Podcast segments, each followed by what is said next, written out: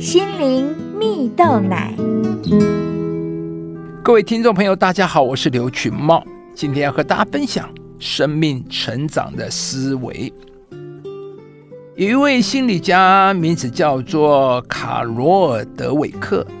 他曾经提出有两种不同的思维模式、啊、而其中成长型思维模式认为天赋只是起点，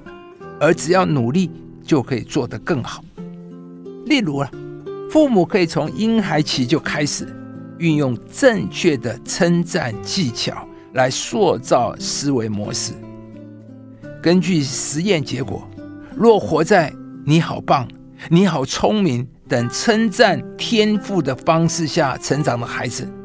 他在未来比较不敢接受挑战，只肯做自己有把握做好的事、啊、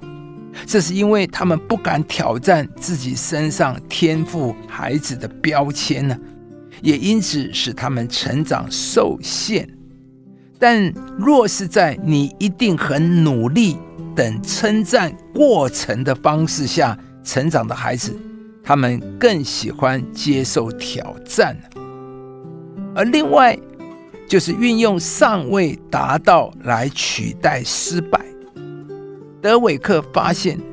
在那所学校考试不及格的孩子得到的分数不是失败，而是尚未达到。这两者的意味完全不同，前者意味着你被判为失败者，你已经没有进步的空间，你学习成长的大门被关上了；而尚未达到则意味着你已经进行在学习的轨道上，只是还没有到达终点而已。这样的思维模式让孩子拥有更高的受挫力。总结来说，带有固定型思维模式的孩子认为努力和困难让他们感到自己很笨，而成长型思维模式的孩子则认为努力和困难能创造新的神经元连结，能让大脑越来越聪明呢、啊。亲爱的朋友，你是一位拥有成长型思维的人吗？正如德韦克所说，大部分人都活在固定型思维中，这让我们拥有完美主义、害怕挑战与失败等特征，也让我们的成长受到非常大的限制。而当我们拥有成长型思维时，我们会热爱挑战，对未知充满期待，也能活出更多的可能性。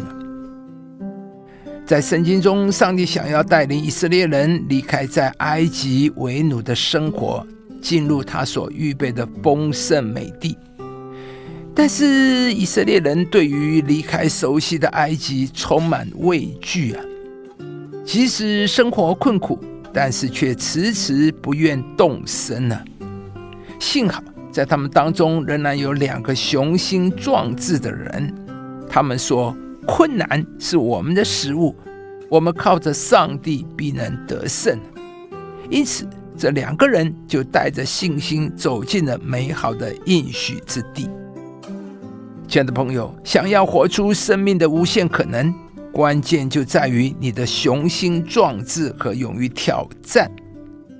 上帝做事是根据我们的期待，上帝为你所预期的未来也是极其美好。但是安于平庸的心态是我们最大的敌人。当我们愿意以成长型思维改变自我的思考模式，上帝就能为我们成就大事。今天鼓励你常常以成长型思维砥砺自己，使自己成为一位勇于尝试、不畏失败的人。而当你以信心的眼光看见上帝将要为你所成就的，上帝必会带领你勇往直前，使你拥有坚持希望的力量，一步步迈向更高的境界。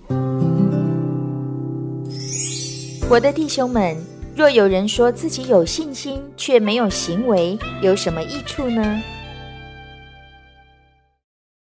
亲爱的朋友，如果您喜欢这支影片，邀请您于 YouTube 频道搜寻“心灵蜜豆奶”，并按下订阅，领受更多祝福和生活的智慧。以上节目由中广流行网罗娟、大伟主持的《早安 E Z购》直播，环宇电台、好家庭联播网联合播出。士林林良堂祝福您有美好丰盛的生命。